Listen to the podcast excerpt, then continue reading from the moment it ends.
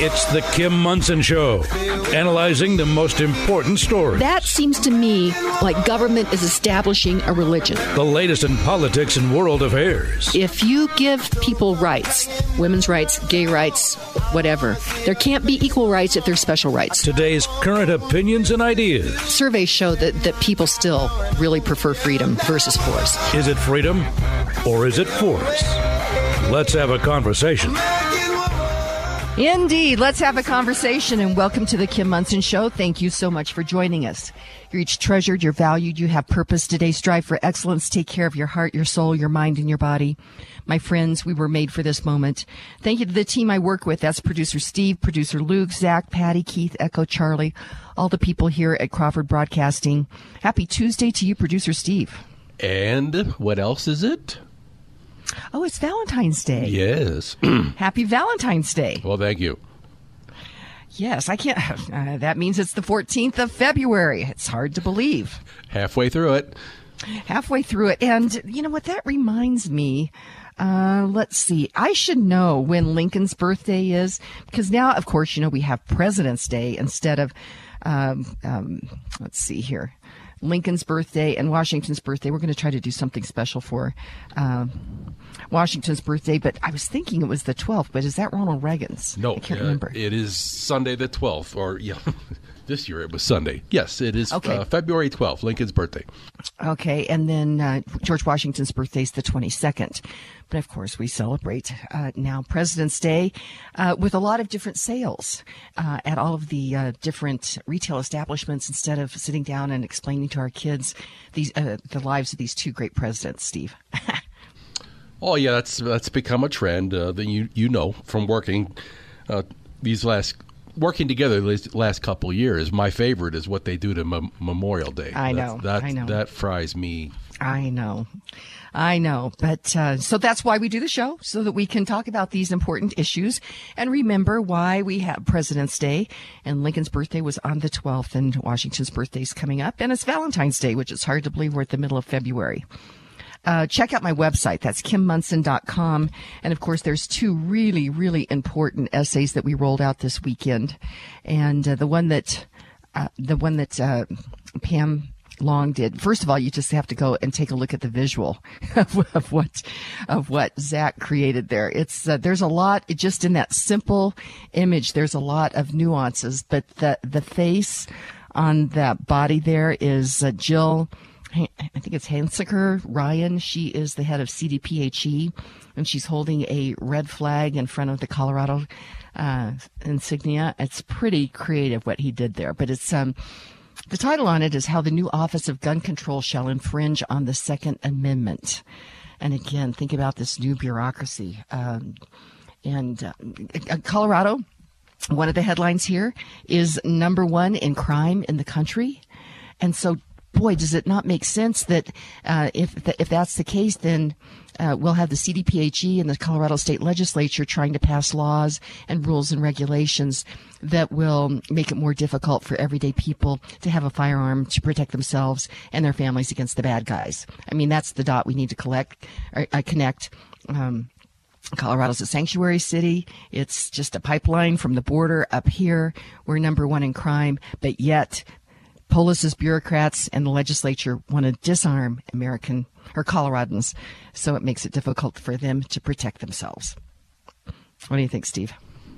Oh, I'm sorry. Here I got wrapped up in some production things I wasn't supposed to. Well, actually, I should have been done already, and here I am going. Oh no.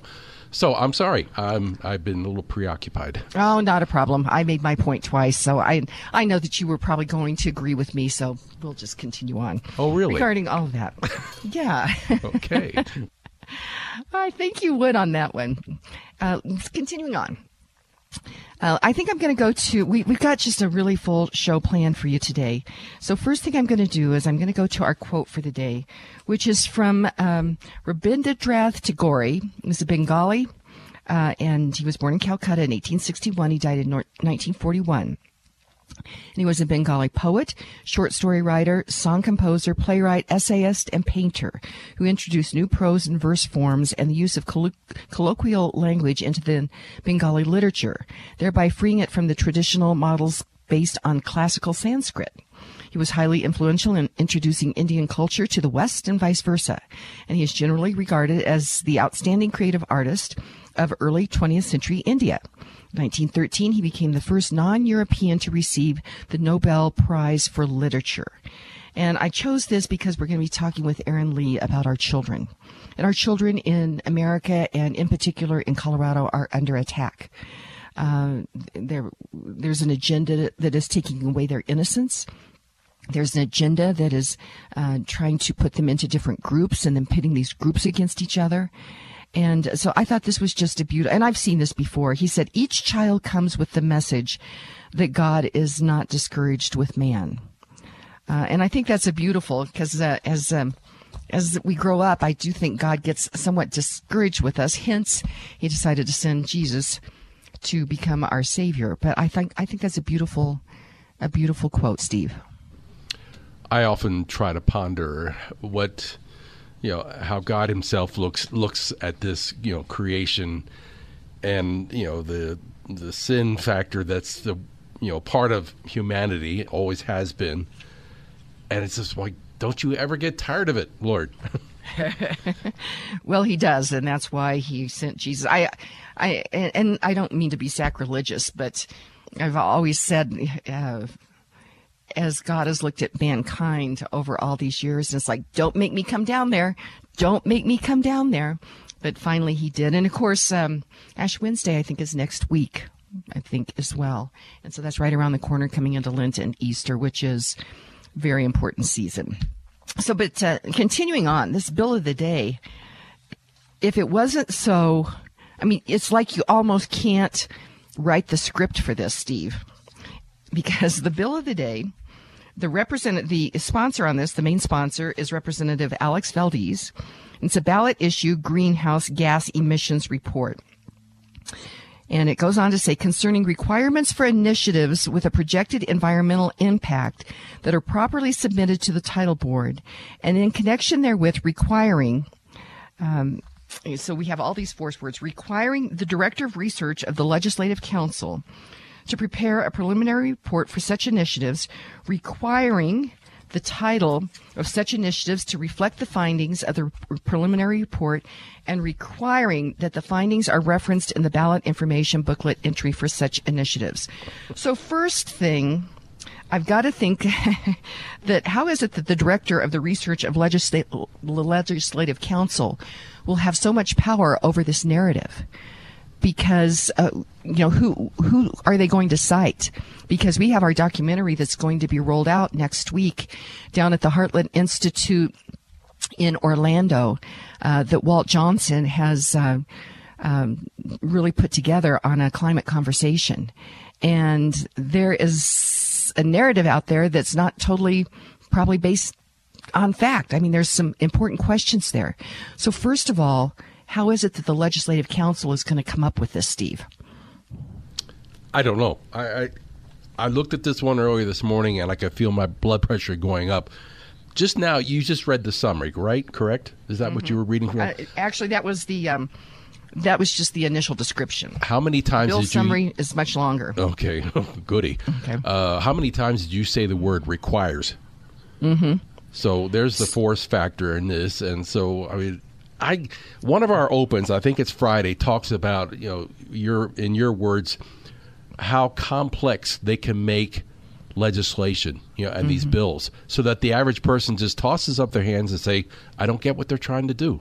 And mm-hmm. this is mm-hmm. one of them. The language in this one is terrible. Well, but what they are uh, are going to do is he wants to have. Um, ultimately, he wants to have language in the ballot title that will skew how people will uh, see a ballot question. And we have seen, we have seen, as I do my my um, voters guide analysis, we've seen uh, how how this the language can actually skew the everyday busy person out there. But this is what is this is really World Economic Forum stuff, where they want people to live in very dense housing to ride around on trains and buses and bikes and your feet. And um, the elites, of course, will continue to fly around on their gas powered planes and live in their big houses behind secure uh, fences, but the rest of us will be in crime ridden neighborhoods, dense neighborhoods. That's what they see for us.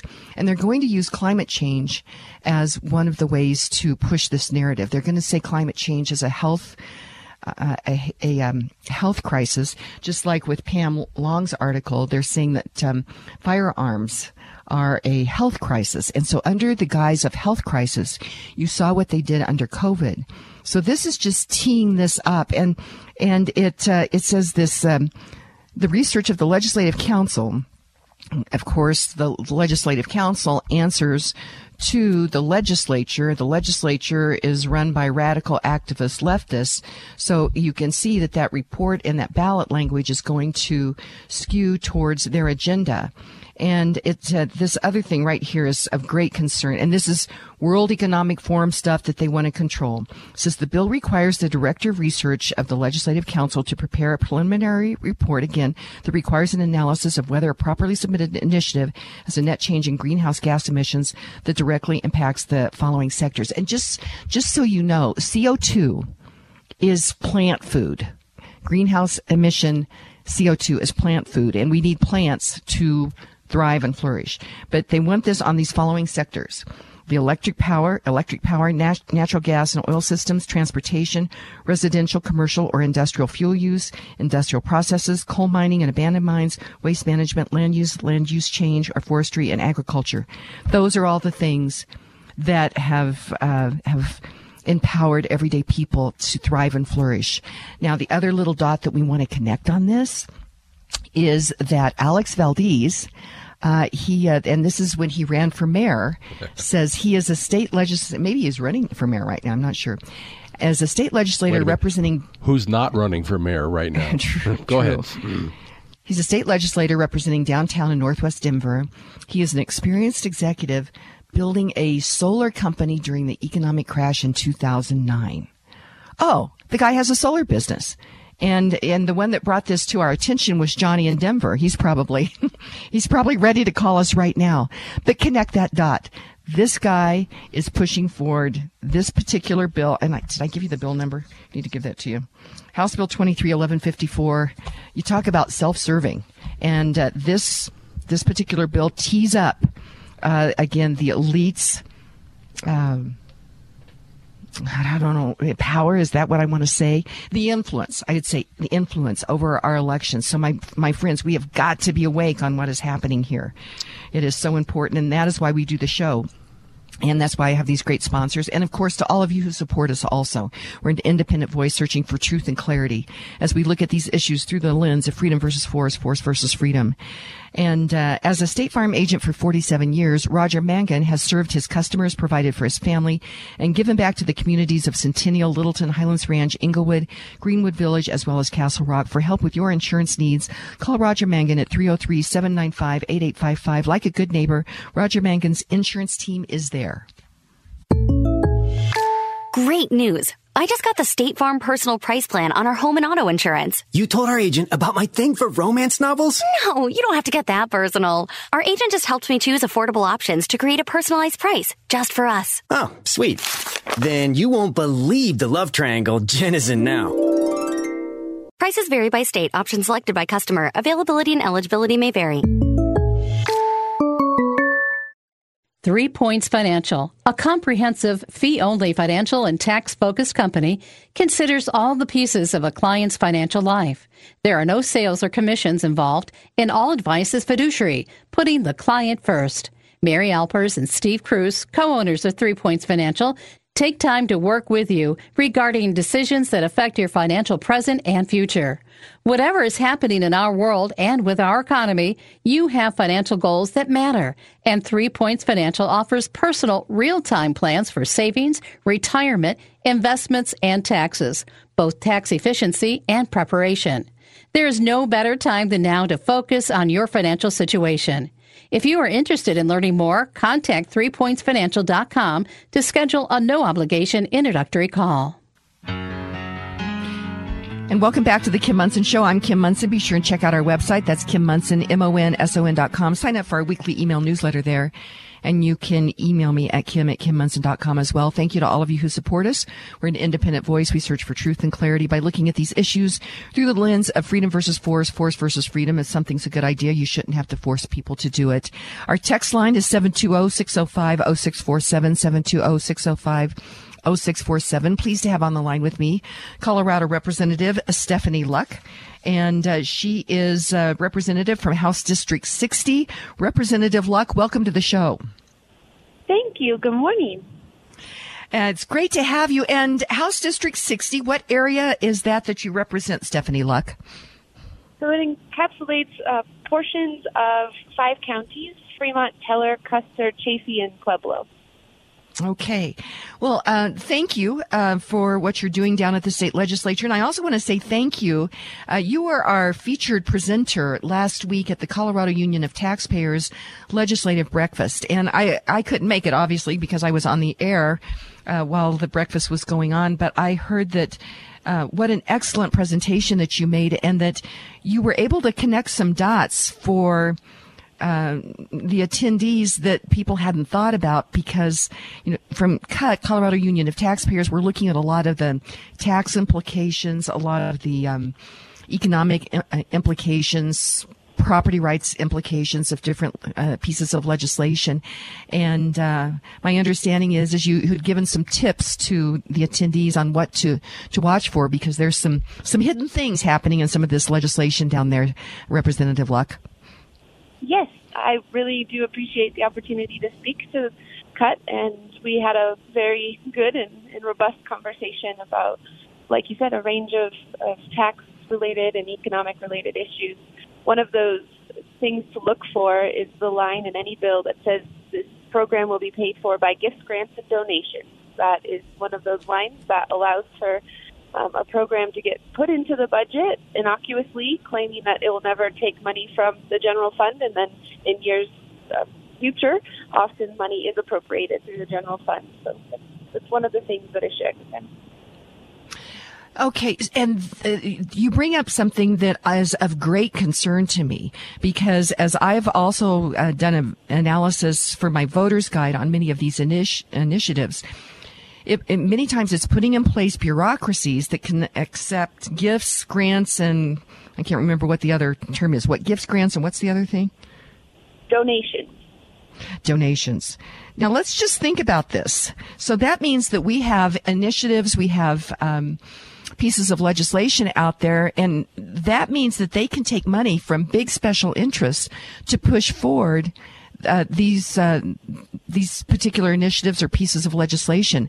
We should be terrified about that, Stephanie Luck. We really should, and not just because of the programs that get created, but because it is a breakdown of our very structure of government.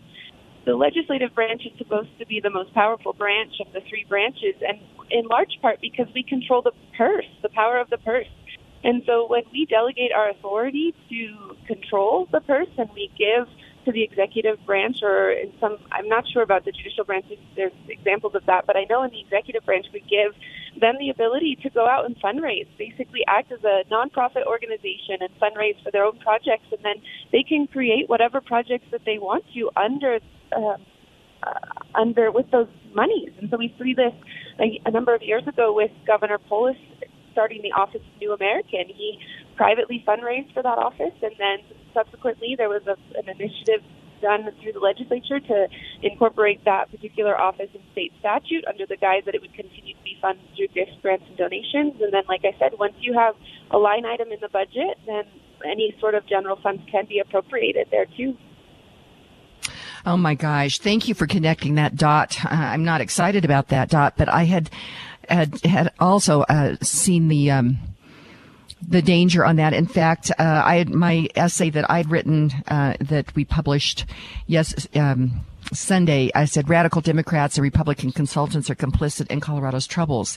And I'm citing that Proposition 123, which was the, uh, in air quotes, affordable, it's actually subsidized housing initiative that was passed narrowly by the people of Colorado. There was a lot of money that was put forward to push that forward. But in that initiative, there was language uh, that one of the bureaucracies could take gifts, grants, and donations. And just on that alone, I think we need to say no. What about you? What are you focused on down at the State House right now, Representative Luck? Well, I have a bill up in committee later this week, so that's taking the majority of my focus and attention. Uh, the bill is to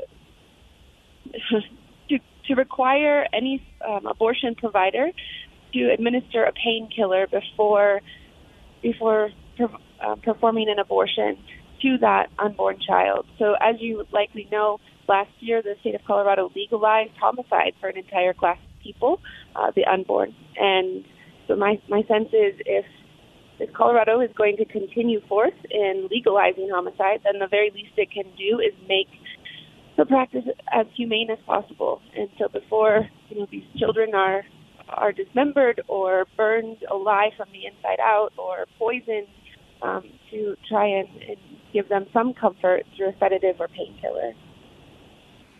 What, what kind of response are you are you getting to this, Representative Luck?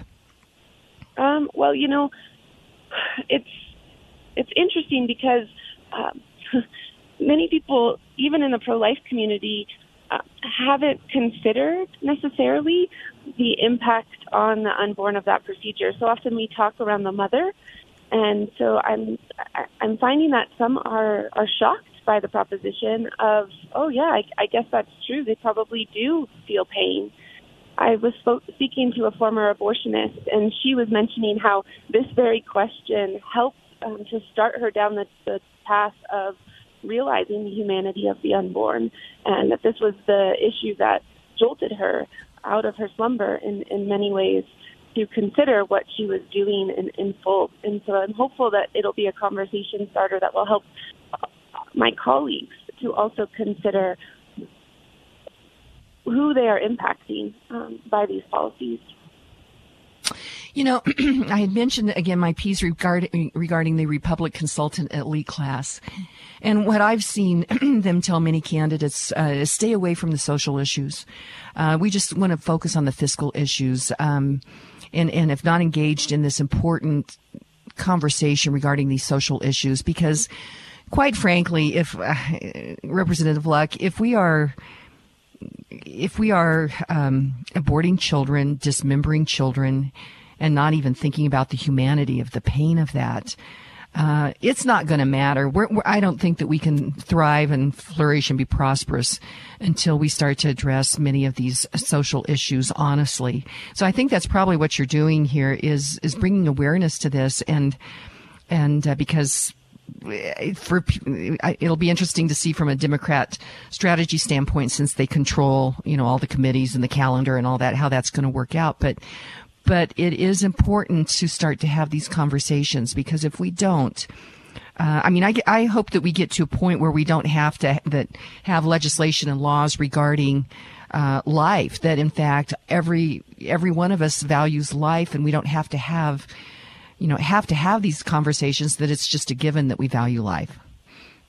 Agreed. That would be that would be the ideal that every single person, no matter their age or size or location or or disability status or anything, right? That every single person, by virtue of being by virtue of being, you know, existing, would be valued in our society, and that would be the ideal. And I, I differ with those consultants quite ardently um, on a range of issues, but just as relates to even their own assumptions as to what we should be talking about, i.e., the economy. You can't have a thriving economy when you kill off your next generation. And if we look at the demographic winter that we are in, that Elon Musk and others, even Chuck Schumer recently spoke to this. He spoke to the fact that we need increased immigration because Americans aren't having enough children. Well, if we're aborting all of them, then no, of course we're not going to have them. We, we've aborted over 63 million children since hmm. Roe v. Wade was passed. And and and we think that that's not going to have an economic impact on the next generation. It, it, it makes no sense. We we don't live in a vacuum. Society, the very foundation of society, is healthy families. And so if we're not building healthy families, then so much else doesn't work, which is why we see the government stepping in to be father in a complete way. And when we don't, we abdicate that space to other ideas on our side. We have age old, timeless truth on our side, and we just need to learn that it's it's worth articulating and articulating passionately and winsomely well, it, it really is. And, and uh, Steve and I were talking about this pre. Um, pre-show regarding the tragedy of what is happening over in Turkey with um, the death toll uh, with the the earthquakes and the earthquake victims, and it's um, over thirty thousand. And and you just think about that. I mean, that's that's a tragedy. Steve said, uh, "Gosh, that would be like half of Mile High Stadium, I think, approximately." That's a lot of people. But when you mention this number, 63 million children that have been aborted, I mean, think of the songs that were not written and the, the new creative things that didn't happen because of that. So there's that aspect of it, but also, um, the baby boomer generation, we've been, that's the generation that has contributed. Of course, I guess the, the, and then of course our younger generations, many of our young women have been told, Hey, if you want to have a successful life, you can't have kids. Well, we're realizing that that's, uh, that's not true. But, um, think just think about this from a dif- demographic standpoint as you mentioned uh, again taking away just the the humanity component of this just from an economic standpoint you've got an aging population more and more people are relying on social security and social security is being paid for by younger workers and there's fewer and fewer. I mean, there's 63 million people that aren't here that could be working and paying into Social Security. You can see that that's going to be a problem as well. And and I don't mean to be crass on that, but that's a reality that nobody talks about. Representative Luck. It is. It is. You know, our demographic, a healthy demographic, looks like a right standing pyramid, a right standing triangle. And more and more, we're an upside down triangle. That's where we're headed. And, and you're right. When you have so many at the top who are relying on on programs that were designed in order for the younger generations to feed into them to be sustainable, we are going to have some some hard choices to make in the not too distant future because it's not just those 63 million people um, who who are not not with us; it's their progeny as well. So let's say you were the the child was aborted in 1974, they could have had by now grandchildren. Um, for, for potentially. Oh, good point. knows, good right? point. Um, and, right. And so you've lost all of those other generations.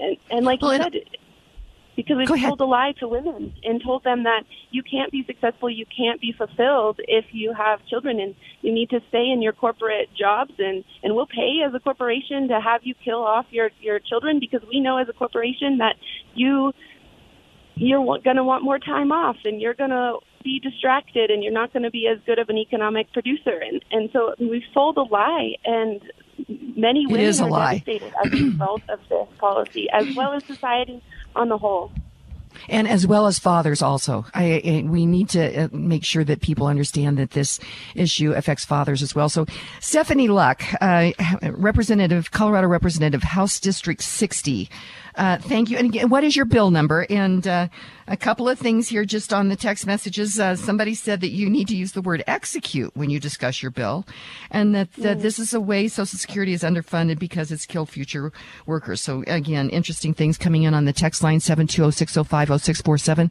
What's the name? Uh, what's the number of that bill, Stephanie Luck? You know what? It just escaped me, but it is going to be heard in the House Health and Insurance Committee on Friday. You're just a little busy, huh?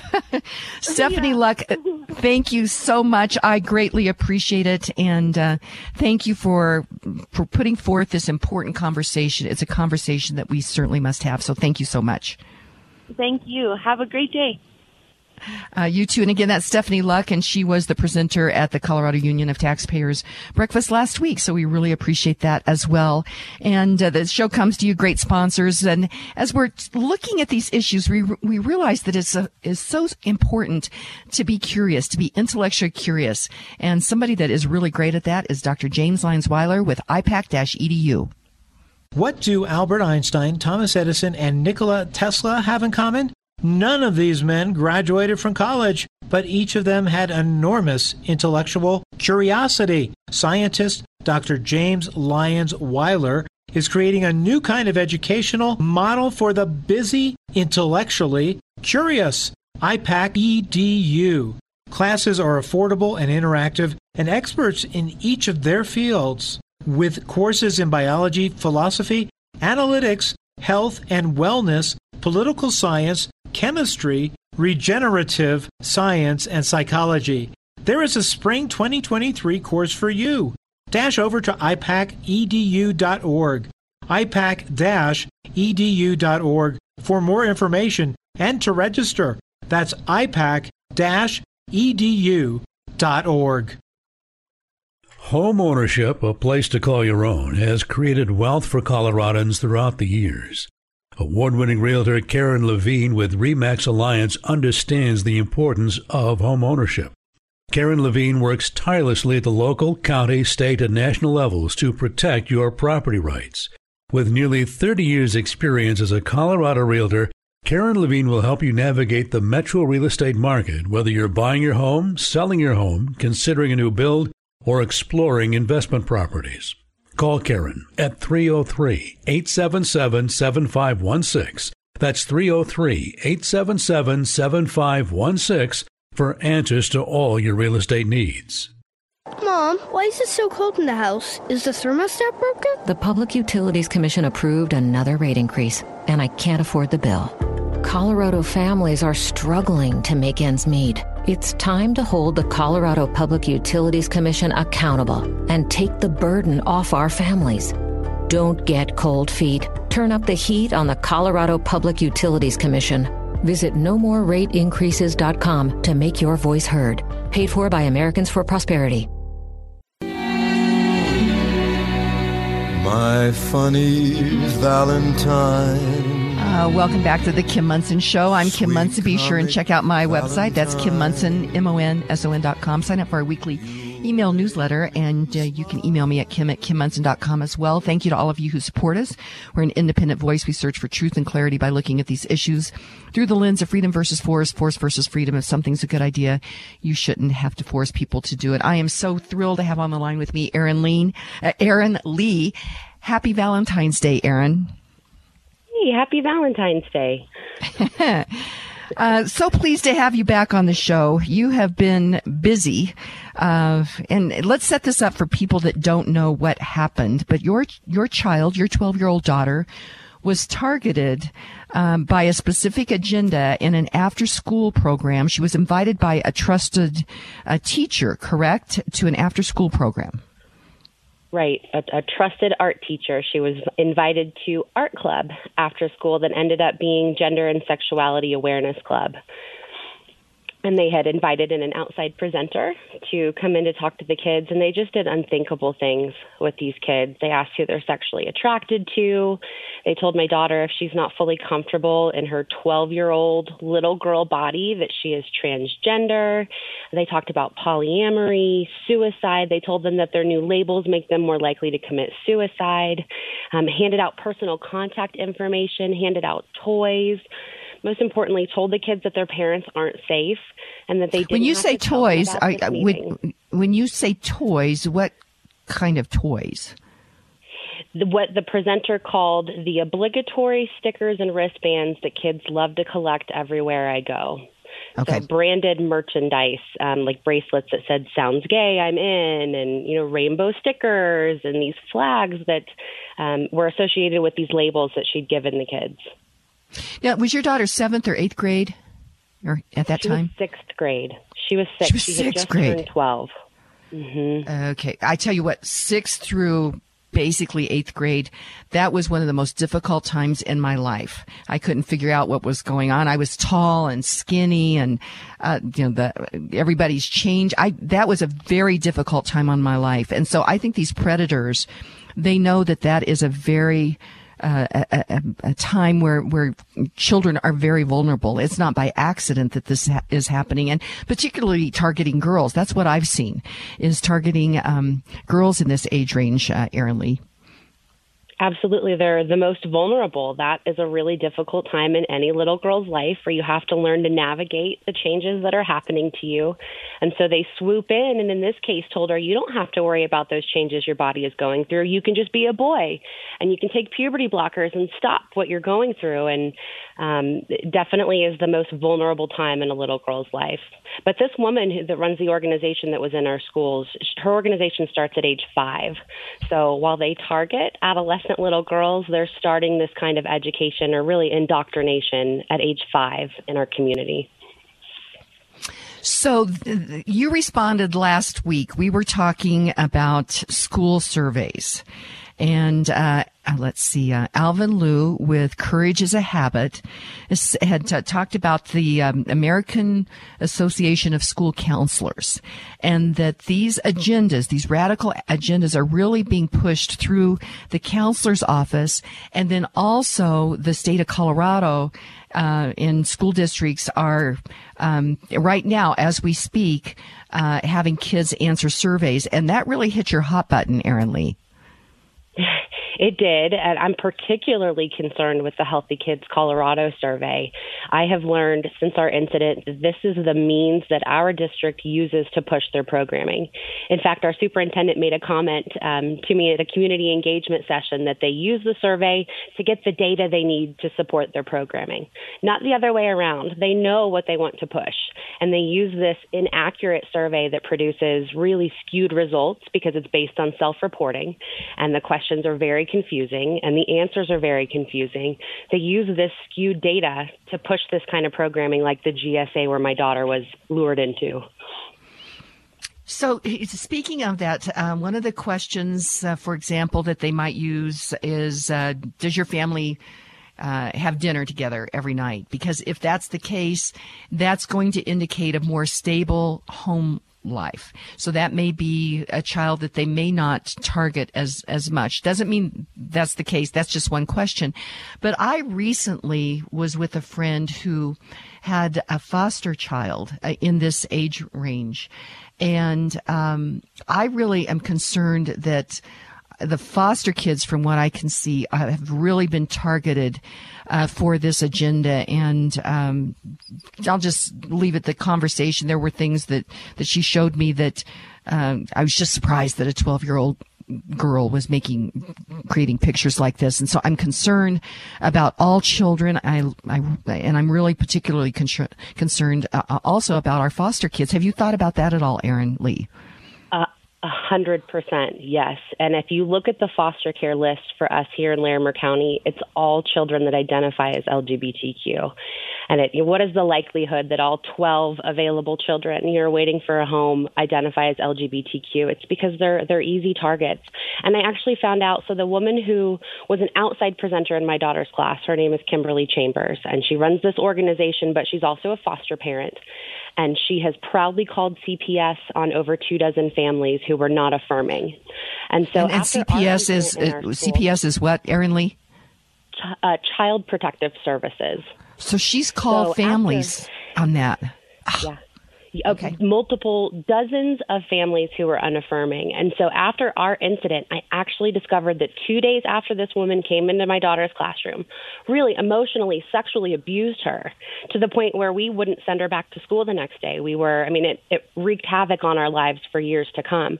But two days after the incident, she pleaded with school administration to call Child Protective Services for a well child check. So she attacked my family. She didn't know my daughter when she came into the classroom that day, convinced her she was transgender, convinced her her family wasn't safe, and then sent her home for us to deal with it. And then immediately after sending her home, she urges the school to do a well child check to, I think, remove her from the home and into her care. She saw this easy, malleable, vulnerable little girl who was clearly confused. She was an easy target, and it wasn't enough to prey on her. Then she used the child protective system to try to come into our home and have her removed. It's terrifying. Okay, this this is it, this is terrifying. So I want to back this up because uh, clearly you and your husband uh, love your children dearly. Um, but again, I'm setting this up. I remember sixth, seventh, eighth grade. I was not getting along with my mother. I was, um, I, I, had all kinds of questions going on. So it's such a, a, a vulnerable time. So this can happen to any family. Um, family out there, but your daughter, shy. I, I know the story. She's shy. She's new in school.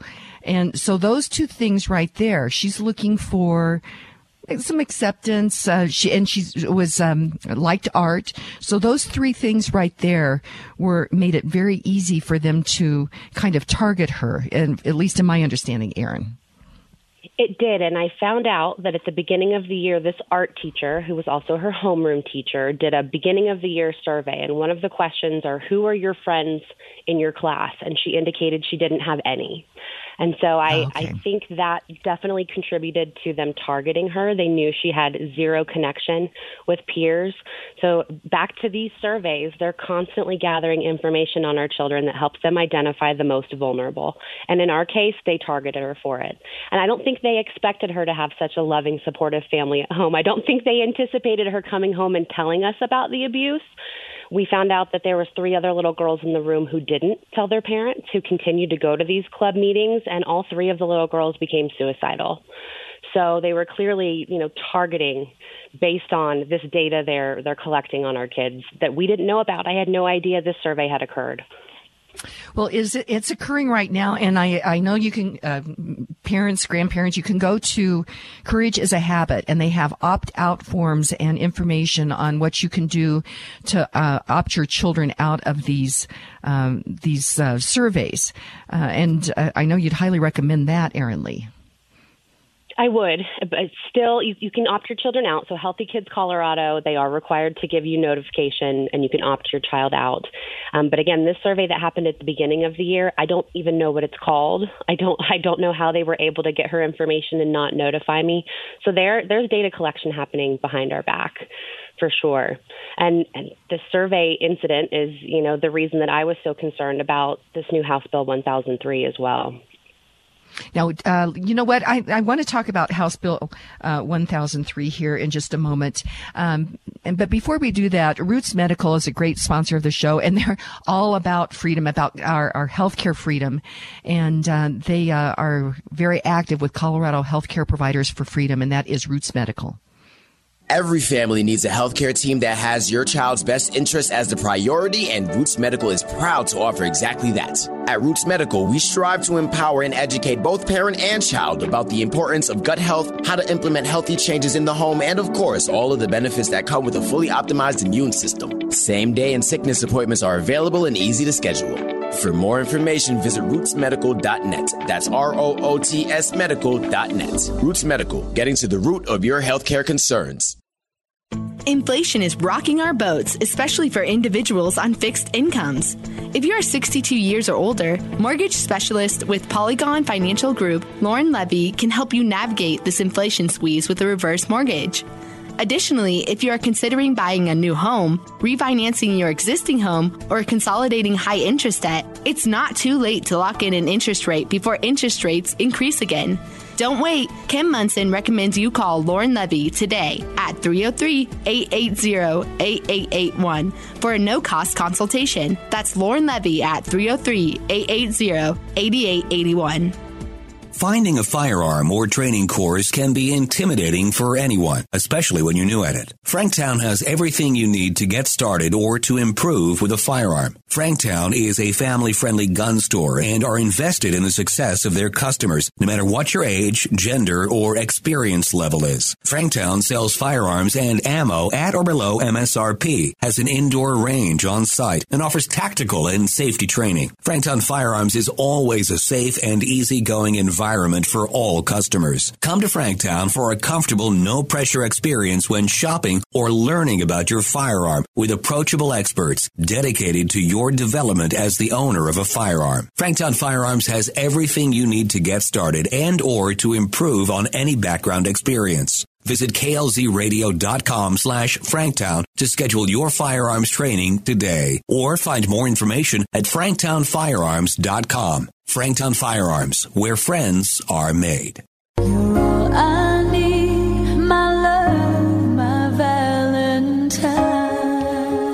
Welcome back to the Kim Monson Show. I'm Kim Monson. Be sure and check out our website. That's Kim Monson, M-O-N-S-O-N dot com. Sign up for our weekly newsletter there. And you can email me at kim at kimmonson.com as well. And thank you to all of you who support us. We're an independent voice. We search for truth and clarity by looking at these issues through the lens of freedom versus force, force versus freedom. If something's a good idea, you shouldn't have to force people to do it. And I was just thinking about Erin Lee. She has been uh, really uh, just a voice out there. She's had tremendous courage uh, to be shedding light on what is happening to our children in these public schools. And it, it is a form of tyranny. And, and uh, just want to mention the USMC Memorial Foundation, uh, which is raising money for the Marine Memorial out at 6th and Colfax. Uh, we have had generations of Americans that have stood against tyranny. They've given their lives or been willing to give their lives to do so. And so to honor them, to remember their stories is so important. That's another reason why I do America's Veteran Stories, uh, which broadcasts on Sunday afternoons, 3 to 4 p.m. on KLZ 560 and all of uh, the KLZ 560 platforms. But uh, you can help the USMC Memorial Foundation by going to usmcmemorialfoundation.org. You can contribute. You can buy a brick for one of the walkways that they'll build, uh, honoring your military service or your loved one's military service. And it is just a really great thing to do. So usmcmemorialfoundation.org. Okay, uh, Erin Lee, House Bill 23 1003. Prime sponsors are Dafna Michaelson Jenet and Lisa Cutter, and it is concerning the creation of the 6th through 12th grade Mental Health Assessment Act. This is not the proper role of government, first and foremost. Uh, but uh, I just the title is of great concern to me, Erin Lee. Really everything about the bill is of great concern to me and it's unfortunate because it i think it was well intentioned i mean it's there's no secret that there's a mental health struggle with our kids um, you know, it's been steadily declining since the inception of social media, texting, video games, these COVID lockdowns. Our schools contributed to the decline in our children's mental health. But no one's talking about the root causes of their mental health struggles. Instead, they're throwing this kind of legislation into our schools that is just flagrantly usurping parental rights. It's the government swooping in as though they're certain they know what's best for our children over the wishes of parents. Well, and there is this assault on um, parental rights and, and trying to divide uh, kids from their parents. And, and, and again, um, 12 year old girls is an easy place to target because that is a difficult time. It was difficult between my mom and, and me. And uh, this is, um, this is not this is not the proper role of government to get in between kids and parents, uh, but it's part, as you mentioned, it may be well intentioned. We we see the problem, but government swooping in as the answer is not the answer. And and also to get to the honest conversation, the root of why this is happening. I mean, my gosh, you tell girls they're boys, boys they're girls, that this and that. I mean, it's mixing kids up already, and so uh, uh, the root of the problem is is what has been happening with this um, this culture that we've been um, moving to here in America. Absolutely, and I think this bill is just the next in a series of, you know, an effort to exclude parents from their own children's mental health. So in 2019, they passed 1120, which gave 12-year-olds the authority to determine their own mental health treatment without parent notification or consent. And then also in 2019, they passed uh, 1129, which prohibits conversion therapy for minors. That means that if a child is gender confused, because gender is included in the covered language, if a child is gender confused, a licensed therapist can only affirm them. They cannot question it. They cannot try to convince the child that they're not transgender. They can't get to the root of the problem. So now this bill is setting up all 6th through 12th graders in the state to be surveyed by the school by a, a, provider that is yet to be determined by the state. And I would assume it's going to be Panorama, which is a very concerning data collection organization. Um, and then they will refer the child out to the I Matter program, which is the state's mental health program that was established in 2021. And the really concerning thing here is they added in this amendment at, at the committee the other day that, oh, we'll notify the parents but it very clearly says in the bill that if a child is 12 or older, they can override their parents' opt out. So even if a child opts their 12 year old out, the 12 year old can then opt themselves back in. And that also means that the results from their mental health survey and their, their care that is subsequently scheduled will not be communicated with the parent. And that is of so much concern. Uh, yes, uh, this is, and um, I always say, Erin, that, that the these radical activists with these agendas are playing long ball.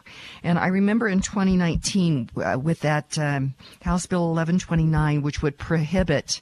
Um, well, basically force providers that uh, healthcare providers that and psychologists, psychiatrists that they must affirm a child if they are gender confused. So, so I mean, let's play this out at school. They have after school art club. They they give all this different different information. They confuse kids. Kids go home. Parents say, "Wait a minute, that that's not the case. We're going to, you know, go through some mental health." Um, professionals that we trust to, to help you get through this.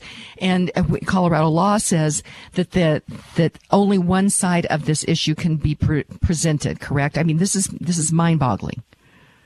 That's right. And I testified last week that I've personally experienced that law at work. That we took our daughter after this art club where she was confused into thinking she's transgender. We took her to a therapist and found out the hard way that they're legally obligated to affirm. And it made her confusion worse. And it ultimately led her to become suicidal because she couldn't navigate the confusion. It just, she just became more confused and more depressed because they weren't helping her work through her confusion. So I've experienced firsthand. And that's a therapist that I chose, that I knew about, and that I pursued for my child. So the thought of the school district going behind my back and referring her to a therapist of their choice, I don't think she would be alive today. If this bill had been in place and if they had usurped my, my parental rights and sent her to a therapist without my knowledge, I, I don't know that she'd be alive. So it's terrifying to think that they'll be doing this to other families, confusing the children, and then sending her to a, an I Matter therapist that you know the, the parent has no idea and that can only affirm the confusion. It's really scary. Well, it is. And Erin, you have become um, uh, just, you've uh, spoken nationally, internationally regarding this issue, which has taken a lot of courage. And uh, you've come under fire for doing so, correct? Very much. Yep, actually called the sheriff last week for receiving multiple very similar death and torture threats. Um, so the, the vocal minority doesn't like it that I've spoken up with the truth about what's happened to us. Um, I've definitely received a lot of pushback. But that is why a, a little bit of truth is so important. And they do this under we need to call gender affirming care actually what it is. And it is child mutilation. What society you know actually and uses tax dollars uses public policy to put forth child mutilation. I can't believe that we've gotten to this spot in america. But shedding light on these issues, speaking truth into these issues. If we care about children, which we do, then we must understand what is happening here. I getting text messages. I'm not. Um, it says time to get kids out of public schools. It's it's tragic. We have right. many great teachers in our public schools, but there's just a few with these agendas that um, that I'm not sure. Maybe all the other teachers even understand what's going on. But there's these with these agendas, and then they're getting help from the state legislature. Um, couple of minutes, your final thought on all this, Erin Lee. I so appreciate you stepping forward and, and really taking this issue on for the children of Colorado and the children of America. Absolutely. I just want to echo all the text messages that you're getting. I, I have determined that the only surefire way to protect your kids from this kind of overreach is to remove them from government schools. That's what we've done with all of our kids. And I have, I sleep well at night. I have peace of mind knowing that they'll go to school and get a better education too. And only 40% of the kids in our state are reading and doing math at grade level. That's a problem in and of itself. So the only surefire way to protect your kids is to remove remove them from government schools. And I'll echo too that there's there's many great people in the system, and I think a lot of teachers don't know that it's happening. But these agendas come from the top. The you know the the teachers unions have such great influence in our public school districts, and they're they're pushing these agendas, and they're celebrating and rewarding the teachers who do their bidding, um, and and look down upon the teachers who are traditional core knowledge teachers who are just there to educate. So um, I, I appreciate the good people in the system. I hope they will stay there and fight back. I hope more teachers will come forward with their stories. We need parents to be brave and speak up about what's happening, but we also need the people in the system to be brave and speak up about what they're seeing. It's the only way things are going to change. Okay, Erin uh, Lee, do you have a, a, website, or how can where are you at in this activist that uh, that you're doing the activism? Yeah, so I have a social media handle is just Erin for Parental Rights, F O R, um, on every platform on Twitter, Facebook, and Instagram. And then I also have a website, stopgenderideology.com.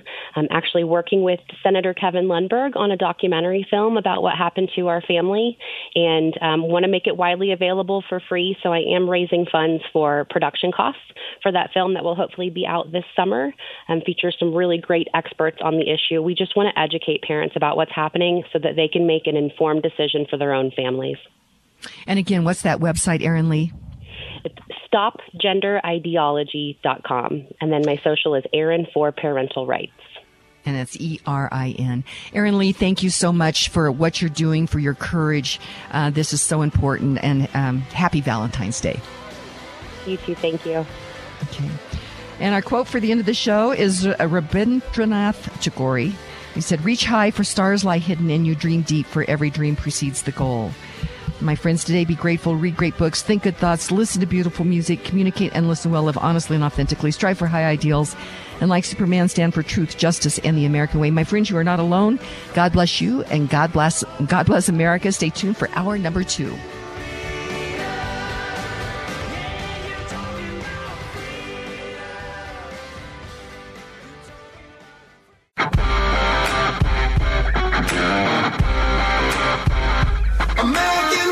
The Kim Monson Show, analyzing the most important stories. That seems to me like government is establishing a religion. The latest in politics and world affairs. If you give people rights, women's rights, gay rights, whatever, there can't be equal rights if there's special rights. Today's current opinions and ideas. Surveys show that, that people still really prefer freedom versus force. Is it freedom or is it force? Let's have a conversation.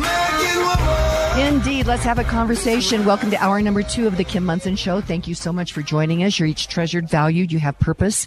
Today's drive for excellence. Take care of your heart, your soul, your mind, and your body. My friends, we were made for this moment. Thank you. The team I work with, that's producer Steve, Zach, Patty, Keith, Charlie, Jen, uh, Echo, uh, producer Luke, and all the people here at Crawford Broadcasting. Happy Valentine's Day to you, producer Steve. Well, you stole my thunder. Was, you were just going to say Happy Tuesday, and I was going to tell you what day it was. it is Valentine's Day. Yes, it is. And can't believe that we are at the 14th of uh, February already. It is uh, rather remarkable how fast time is going. There's so many issues out there. Such an important conversation with Erin Lee about uh, this this House Bill 1003, where uh, government's going to be doing these mental health assessments for kids. Um, sixth grade through 12th grade. Uh, we, ideally, we really need to put a stop to that. It's going to be difficult with the radical activists uh, in power down there at the state house and the state senate and the governor's office. And of course, then the governor is has all these different uh, unelected, unaccountable bureaucracies that are pushing forth this agenda as well. It's a pretty daunting here in Colorado. Colorado, we are at the tip of the spear. That is why it is so important that we have these conversations, and they come to you because of great sponsors. And another one of those is Hooters Restaurants.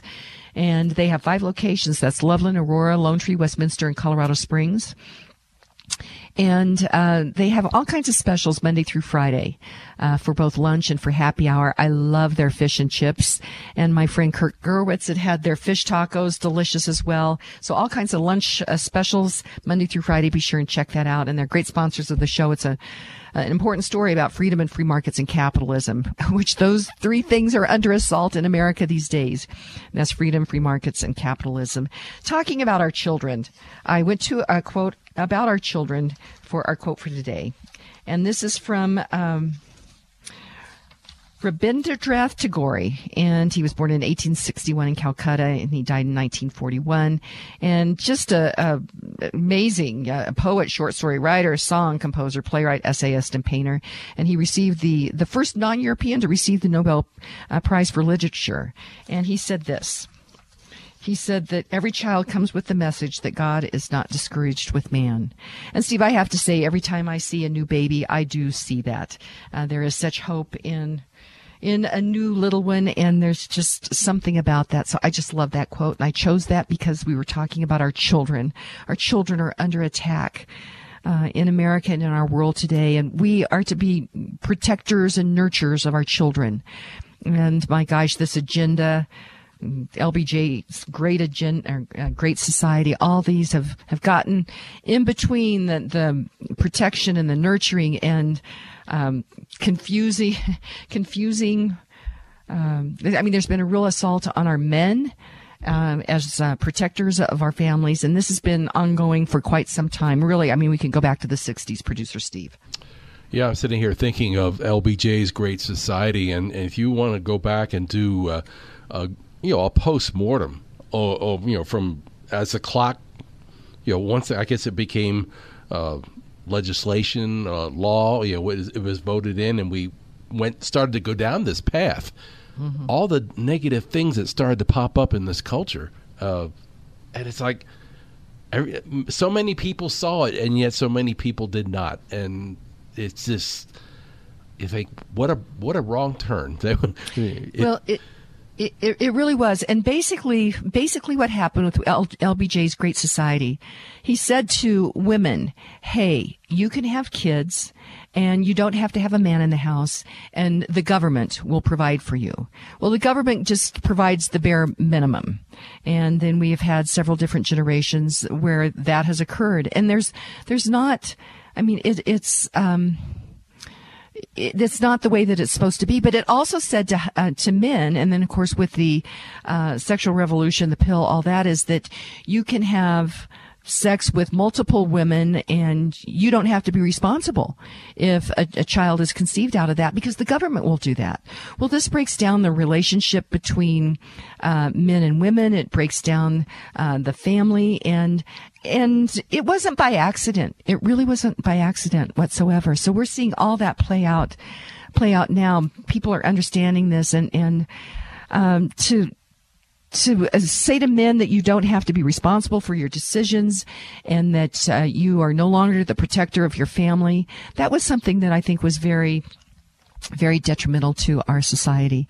And we're seeing all this play out right now. I'm encouraged though that shedding light, shedding truth on these issues, um, I think that uh, is is what we need to do to to reclaim um, a healthy society. There's so many different things that are going through my brain right now on this, producer Steve.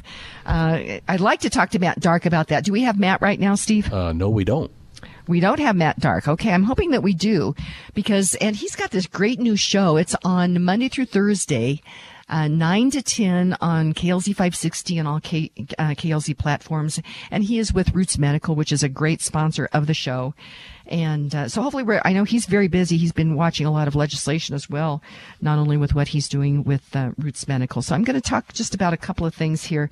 I, am getting some text messages. This is uh, super interesting that apparently there was um, a guest on the show prior to when we came on that was uh, talking about that they were very pro vaccine. So you can see that we are independent here on KLZ 560, that I'm an independent voice. We had Dr. Brian June, June Depth, uh, June Depth on yesterday. Uh, regarding this the sudden deaths, and again, when I opened up my computer this morning, uh, again, people that are are suddenly keeling over. I mean, we have to ask why. And I think that that is why that is super important. Can't you imagine what it's like across the newsrooms across the country, be they, you know, local type or the network type? They're seeing this pattern and evolve, and, you know, a, a good journalist, if there is such a thing anymore, is kind of raising up and saying, hey, don't we need to report on this? And the answer is a crushing or a resounding no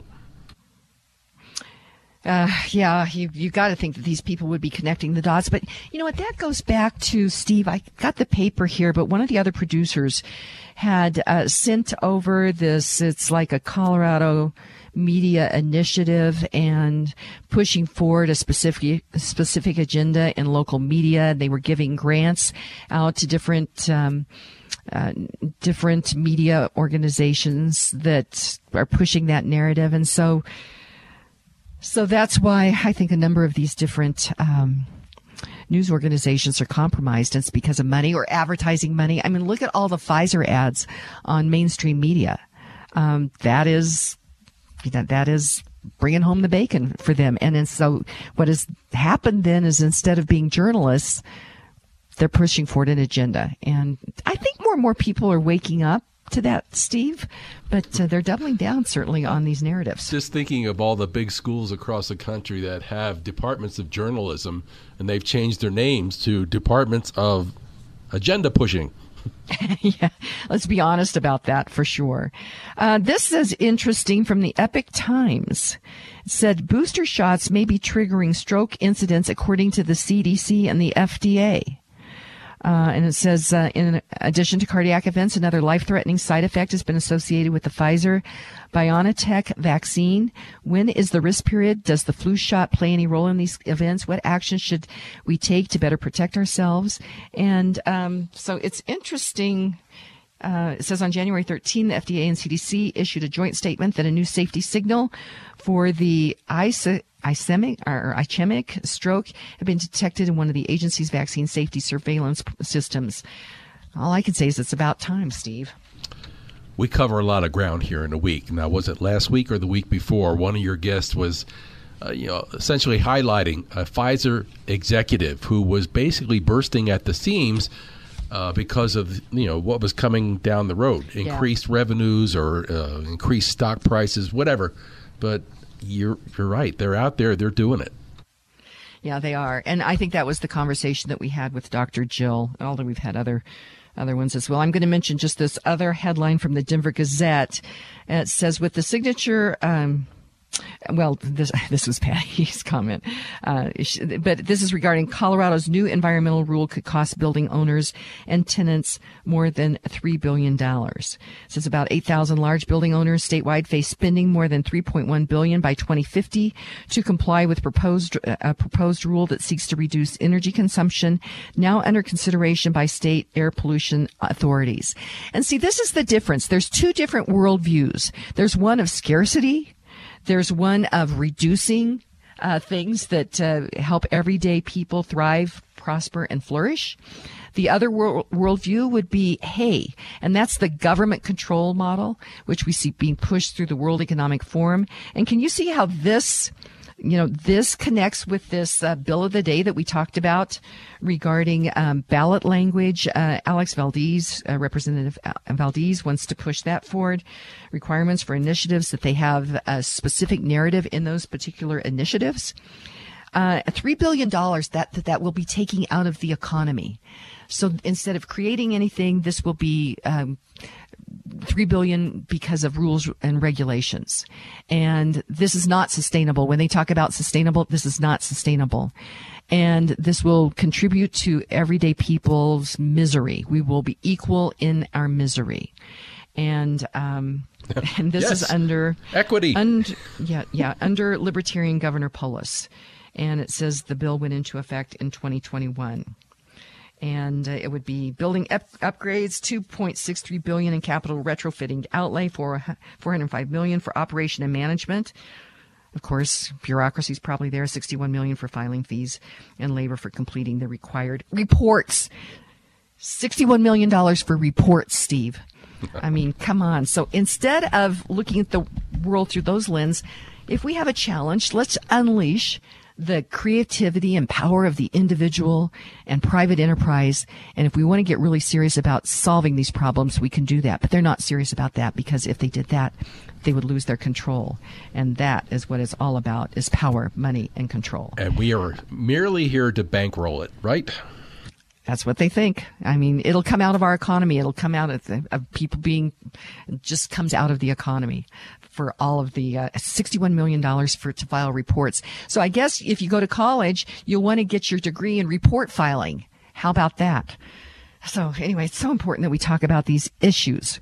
And uh, one of the, the a sponsor that helps us do this consistently is the Roger Mangan State Farm Insurance Team, and they can create personalized insurance plans to cover all your needs, from protection for your cars to your home, condo, boat, motorcycle, business, and renters coverage.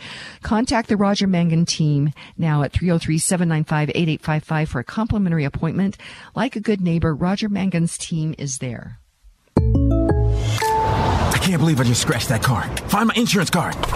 Dude, what do you have in this glove box? Ew, are these socks dirty? Oh, forget about the socks. I need my insurance card. Just pull it up on the State Farm mobile app. But I can do that? Oh, hey, I can do that. Yep, it's called service. I can file a claim on here too? Yeah, it's it's called service. Whoa, I can call my agent too? It's called service.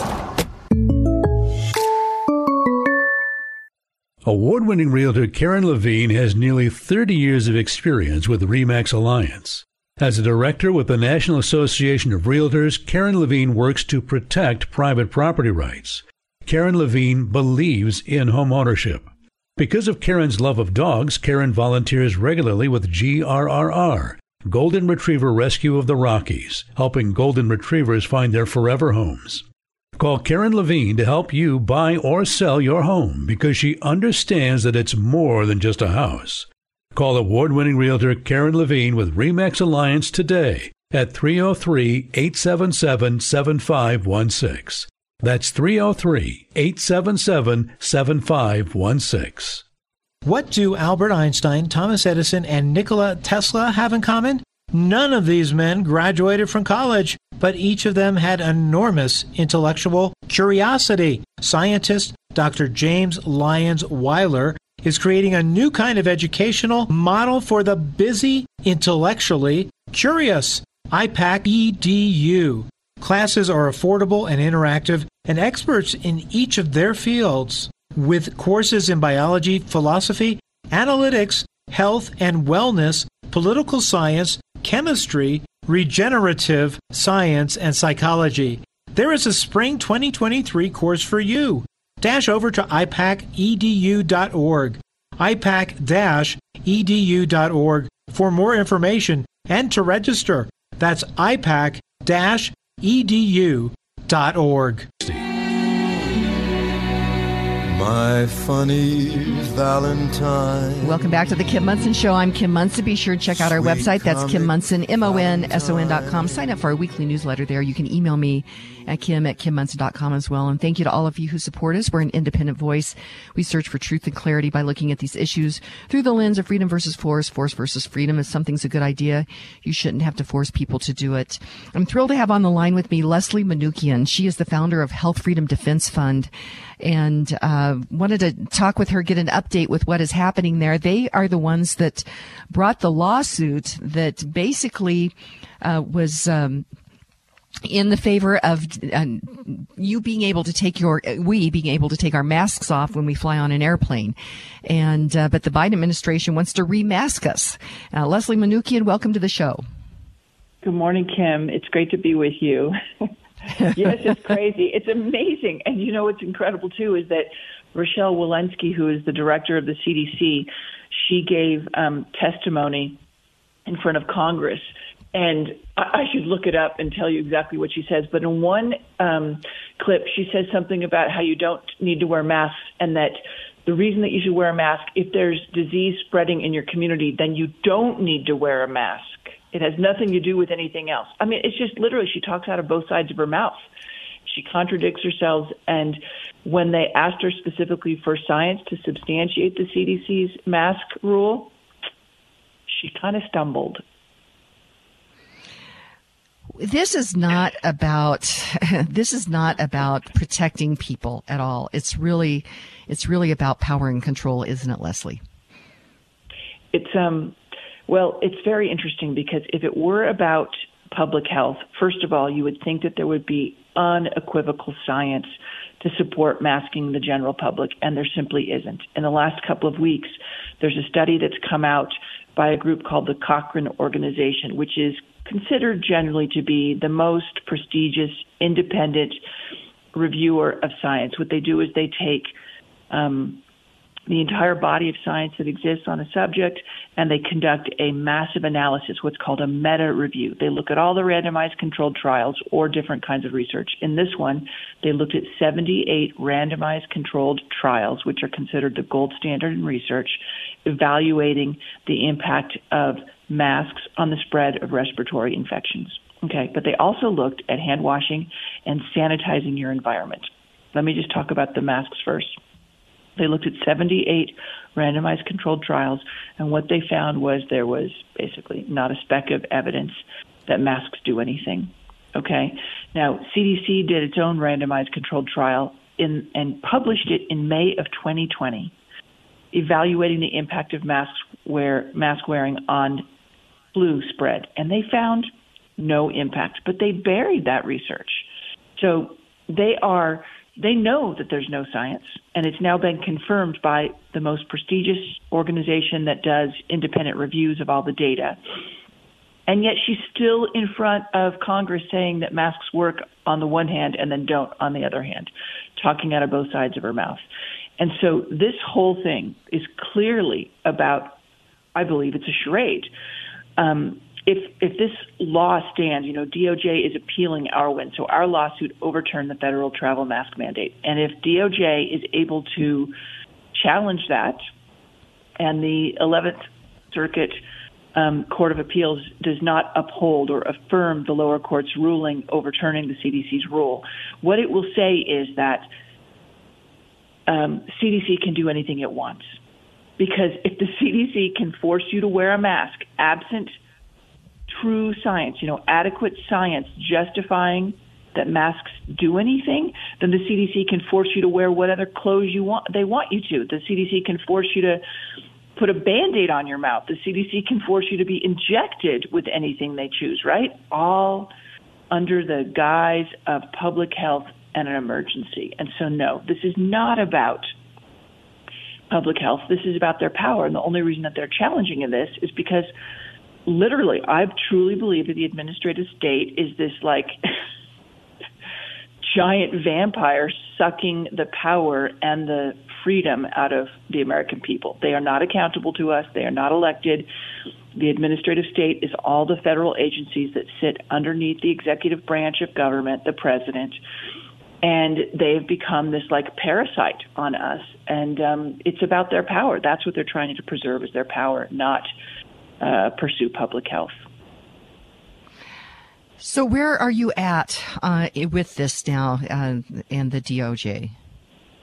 Well, we had um, oral argument in January, and it was very clear from what the judges from the judges' questions that they believe that a portion of the lawsuit is a slam dunk. Those were the words that Judge Brasher used. Judge Brasher said this is a slam dunk. You violated, CDC violated um, its own internal guidelines and the Administrative Procedure Act. They did not. They failed to notice the public or or take comment, and they failed to adequately justify their rule. They basically just issued it. That's all they did, and um, and that's illegal. You can't do that. And so I'm pretty darn confident that they're going to uphold on that.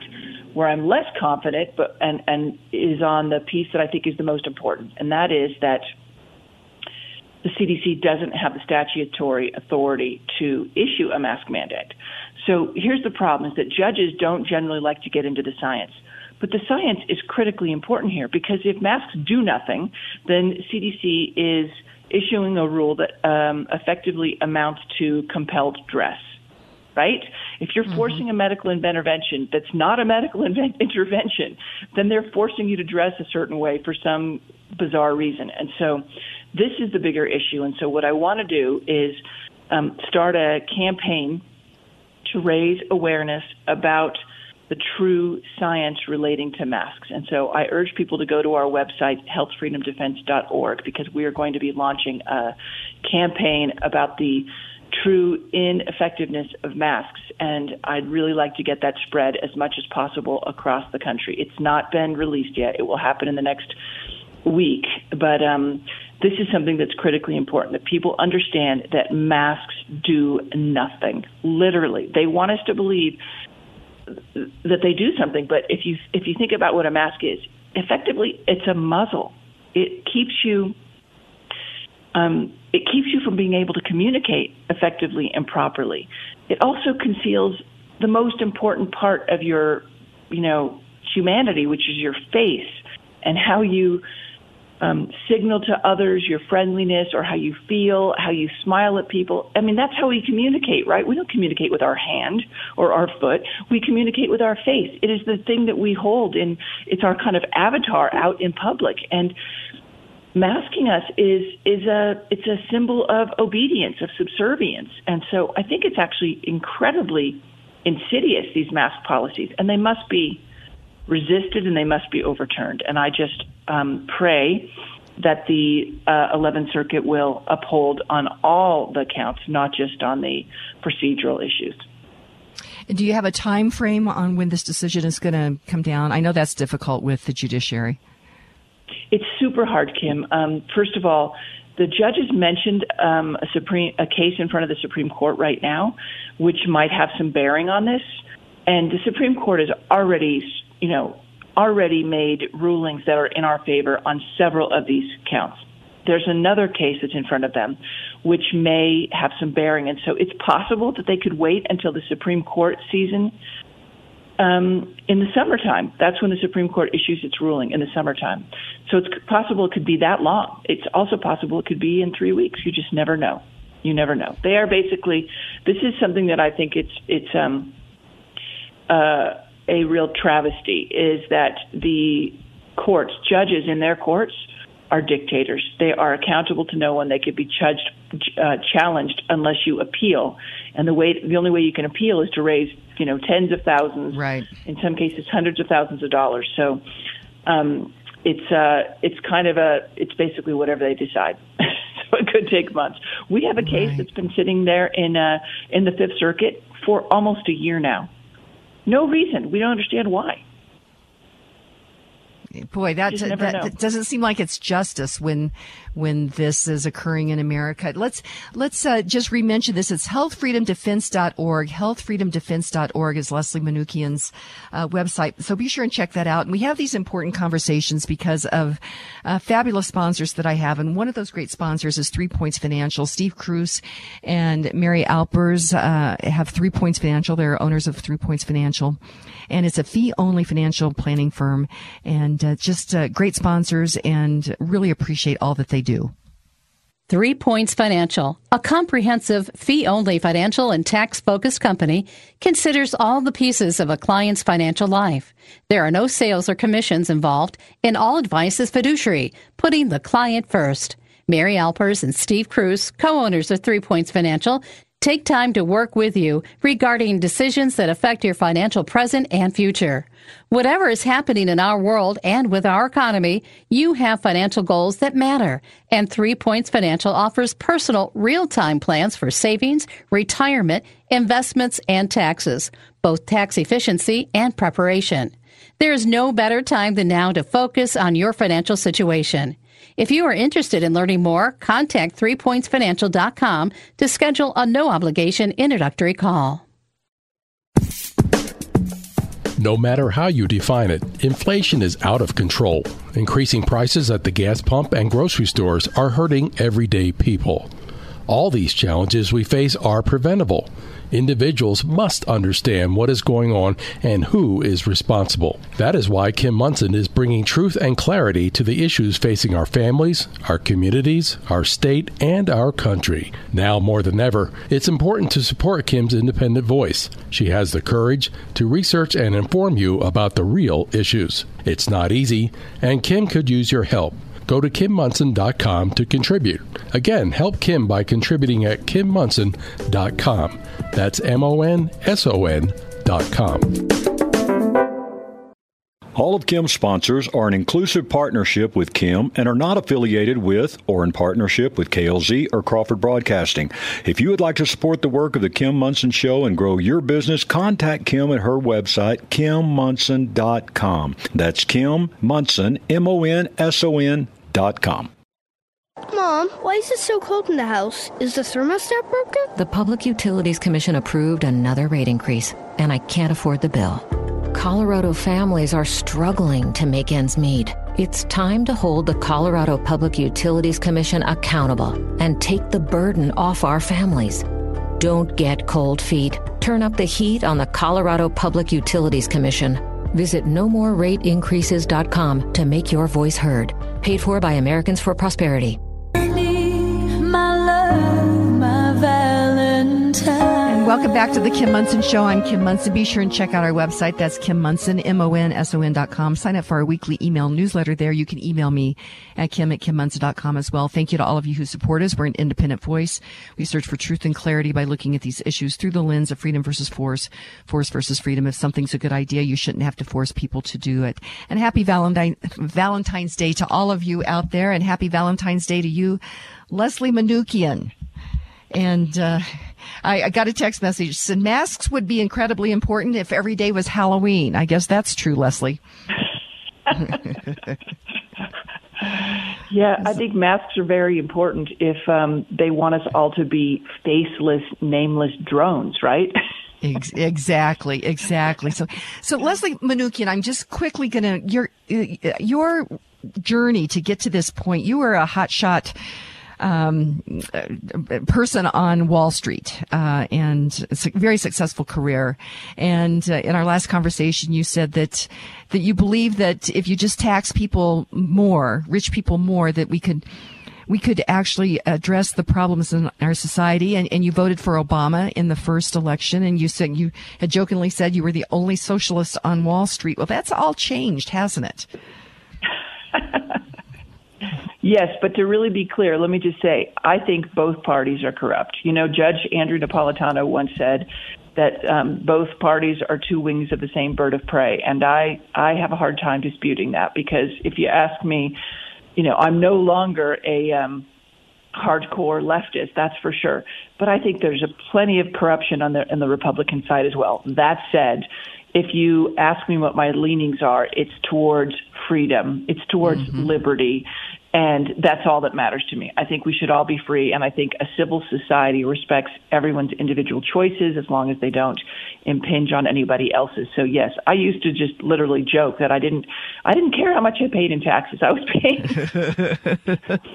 now you, you realize keeping a little amount of money, but not anymore. And, and yeah. what happened was, you know, I got, I got sick. Right, I was.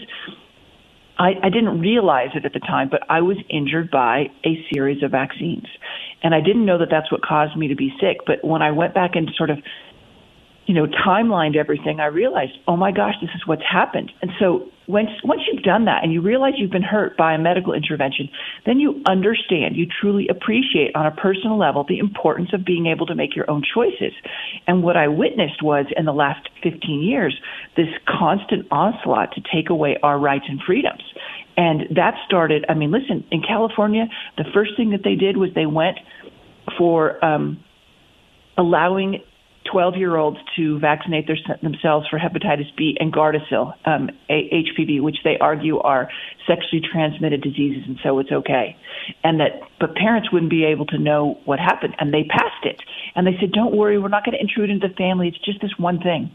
Anyway, that's the thin end of the wedge. What's happened in the last since that happened in 2009 is that now you have no rights in California to send your children to school, public or private, unless you comply with the entire schedule that the state of California dictates. That's what this has all been about. And it's been this slippery slope, and no one cared. So, I mean, I was shouting from the rooftops back then, and people weren't listening. Thankfully, I believe that authorities have shot themselves in the foot with COVID because now people understand the importance of being able to make their own medical choices, whether it's wearing a mask, which isn't a medical intervention because it didn't do anything anyway, but um, they claim it does, and or taking a drug or being ventilated or um, submitting to a shot. This should not rest in the hands of government. And if government has the power and authority to tell us what to put in our bodies, the government has too much power. That's my to- that's my totally agree. And, and, Leslie, you and I have gotten to the same place, maybe in different ways. I just published on my website an essay that I wrote, uh, uh, and it, it's titled "Radical Democrats and Republican Consultants Are Complicit in Colorado's Troubles." And I actually have connected the dots and I'm going to connect more and more dots. I have the, the radical leftists over on one side and the um, Republican consultants over here on the other side. And it's all about on the really, I think on the radical Democrat side here in Colorado, it's about power, control, and money. And on the consultant side, it's really about money. But they then collude together to put forth policies that take away freedom. So we have this big, broad, I would say, 70% in the middle that we just want to live our lives and just leave us alone. But they're all about power and control and money. And so you and I have gotten to the same spot. We've just come at it in a different way, Leslie. Yeah, Kim, you know, one thing I want to say is I don't think it's just the consultants. I think there are lots of rhinos, Republicans in name only, in our state legislatures and um, as governors and and at the national level in Congress. You know, our I live in Idaho, and our governor Brad Little, he ran for governor last time this past election cycle, saying that he didn't lock us down. That's a bold-faced lie. He totally locked us down, and he's a complete rhino. He doesn't believe in freedom, and so to me, it's about knowing truly who the candidate is and truly getting involved. Um, and I think that the only way around this is for us to understand that there are people who are much more part of what now people call the uniparty, meaning that mm-hmm. they are, they may claim to be Democrats, they may claim to be Republicans, but what they really are about is the uniparty, which is about empowering and enriching enriching themselves while they enslave you. Right? They take away your rights and your freedoms. And I don't care which side of the aisle they hail from. If they're um, subscribing to policies that don't protect the Constitution and protect our rights, and I don't want to have anything to do with them. And I think that there are plenty of those on both sides of the aisle. Unfortunately, Absolutely. look at what happened. Look at what happened with the election of the Speaker of the House. The whole reason the Freedom Caucus was fighting was because they don't believe that Kevin McCarthy is truly on their side, on the side of freedom. That he's much more likely to cave, and that he supported all sorts of, you know, he. I believe he may have even. I think there are allegations that he might have even taken money from the FTX guys, you know, from all the money that was mm-hmm, funneled through mm-hmm. FTX and stuff. And mm-hmm. so there's so many problems, and these people are not. They're not our champions. They're not the champions of the people. They are um, protecting the power and authority of those in power and authority, and at your expense. And so I think that's the real problem. But can I bring something up, Kim? And if you don't want to talk Absolutely. about this, it's fine. But something I think is really important is this train derailment in Ohio. Okay. People, do people have you heard about this? Do you know yes. about what's going on there? Well, so I, am just train. Yeah, I I not really delved into it. So so continue on. Okay, so this train derailed last week in Ohio, and it was carrying um, highly toxic, hazardous, carcinogenic chemicals that are used to make plastics and other things. Um, I don't want to say what the chemical names of them are because I don't want to butcher it and say the wrong thing, but it's stuff to make like PVC, um, you know, polychlorinated vinyl. Or, yeah, I think that's what it is. Or poly, I think that's how you say it. PV, I don't know. Anyway, I don't want to butcher the name. The point is that this stuff is highly toxic. It's highly flammable. It literally can combust at eight degrees Fahrenheit, from what I understand. Um, no, no, no, eight degrees centigrade, which is only about 40 degrees Fahrenheit. It's um, and what happened was it derailed and it started spilling, And what happened was, instead of letting this spill and go into the rivers, because this is what people are interpreting it, they ignited it and created this massive cloud of acid. It's a cloud of acid that's not in a little place. It's over 100 square miles, 100 miles wide, from what I heard yesterday, latest. And it's raining down on people. Animals are dying, fish are dying, people are coughing and struggling. It's highly poisonous. They're now saying that um, independent observers are saying that this could be the greatest environmental catastrophe in U.S. history. And where is the media on it, Kim? In fact, reporters, there's a guy from News Nation, and I don't know the full backstory to this, but he was forced out. He was not allowed to be in there to report. So they were somehow only allowing some media members in there the government has been saying that it's not dangerous and that it's not going to go into the water, it's not posing a problem in the air, and that people should go back to their homes. But independent people are saying that this stuff is poisonous, that their chickens are dying, the fish are dying in the rivers, and this is huge. And there are people claiming that this was potentially um, that they uh, they ignited it literally burned it off deliberately in order to prevent it from going in the little tributary where it was, which would have fed into the Ohio River, which would have fed into the Mississippi River, which would have fed into the Gulf of Mexico.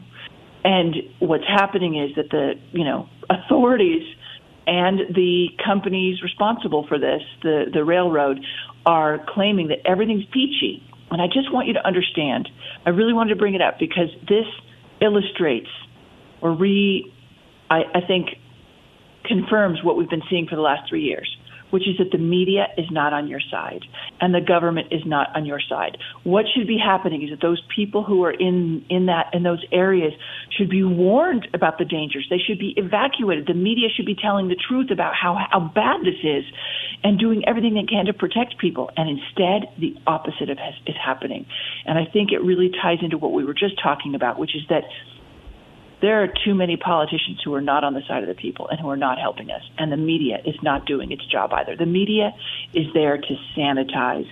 The media is there to sculpt a narrative. It's not there to inform you. And we've got to be looking to independent media outlets like the Epoch Times and Just the News and even going to Twitter and following all of the groups like Health Freedom Defense Fund and Children's Health Defense and others who are reporting, Ethical Skeptic, um, Brownstone Institute, who are reporting independently on what's happening because that's the only way you're going to get the truth and that's the only way to protect yourself.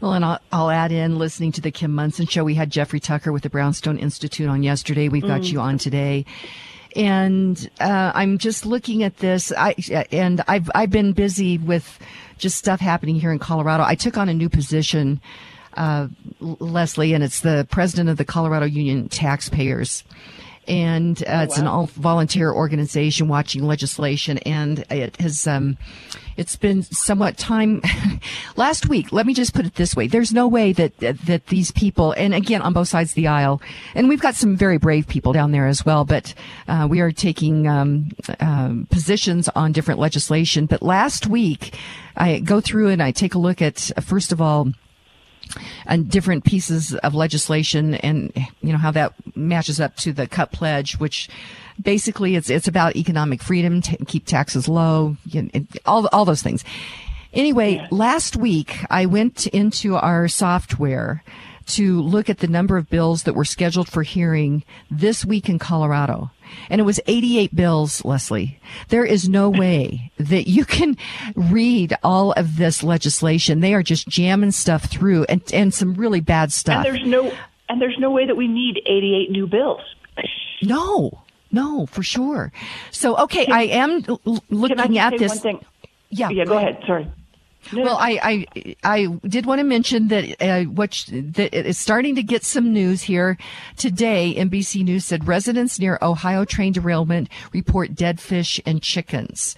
So it's I guess it's getting to the point because of these independents that um, mainstream media. Of course, they're going to report on a little bit, and then they'll probably just try to make it die. Exactly. And here's the thing. This happened a week ago and the Wall Street Journal was uh, was reporting on it for 3 days and then ceased. And then here's the thing. This is the real kicker. Yesterday, a train carrying chemicals in Houston derailed. And another train, I don't know what it was carrying in South Carolina, derailed yesterday, both trains. And when you tie this in to the fact, this is a fact, that over 100 food processing facilities have gone up in flames in the last year or two years. I think it's like 140 now in the United States. Plus, more than 10% of egg laying hens have been culled, all based on the PCR test that we know was used to inflate the numbers of cases of COVID. Um, we've now got polluted water, polluted farmland. This is just, it's, I mean, it kind of beggars belief that this is all, I, I, I don't know, this is just truly incredible what's happening. Um, what is really going on in our world? Is this all random? Could it be random? Could this all be happening randomly? Three train derailments in a week, two of them at least, and maybe three carrying hazardous chemicals, which are going to pollute the the um, groundwater, the local water, the streams, the shed, the watershed, the fisheries, the agriculture, the livestock, and all the other things that are going on. It's pretty crazy. Yes, it's an extremely curious coincidence. Uh, with capital C's on that, Leslie. Leslie, you're doing such important, and, well, and these train derailments, and as you mentioned, uh, and I'm going to have Trent Loos on tomorrow, who's a sixth generation farmer and rancher, uh, about how the, the, you know all all of these different fires at food production plants, at hatcheries. It's so curious, and ultimately, it, it affects everyday people and our you know, just being able to thrive and flourish. Everything seems like it's under assault. Just one other thing. I'm going to ask you this. And that is, as Patty had on the headlines, that Joe Biden is selling um, more of our strategic um, oil reserves. I mean, we're getting into a very dangerous position here, Leslie Manookian. Yes. And it, is it is it just an accident or a mistake? Is it an accident or a mistake that they're still telling people to wear masks? Is it an accident or a mistake that Rochelle Walensky testified in front of Congress the other day that the shot that they've given over, I think, 660 million or maybe it was 700 million doses, and that it has reduced the problem of COVID? That's a lie. The shot does not stop transmission or infection. Is it um, is it an accident or a mistake that they're using this PCR test, which is known to to yield extreme false positives? That they're using that test now on on the bird flocks? Is it is this all an uh, accident? Is it all a mistake? Uh, is it all an oversight? I'm sorry, but I think that um, we conclude that it's an accident, a mistake, or an oversight at our own peril. Wow. Leslie Manookian, what you're doing at healthfreedomdefense.org is so important. Healthfreedomdefense.org. Um, final thought to leave with our listeners today because we we've got to have hope here and i guess the hope is is all of these voices what you're doing what we're doing all these voices that are shedding light on this and uh, that's i think that's at least a, a ray of hope there leslie manookian yeah there's so much hope because we are the the billions the people who are in control are a few thousand globally, right? We're the billions. And we want freedom. We want to be able to live our lives happily, peacefully, safely. And all that you need to do is to show up for your school board meetings, show up for your city council meetings, show up for your county commissioners meetings, get involved, hold them accountable, grow your own food. Um, you know, just start a small backyard garden. That's all you have to do.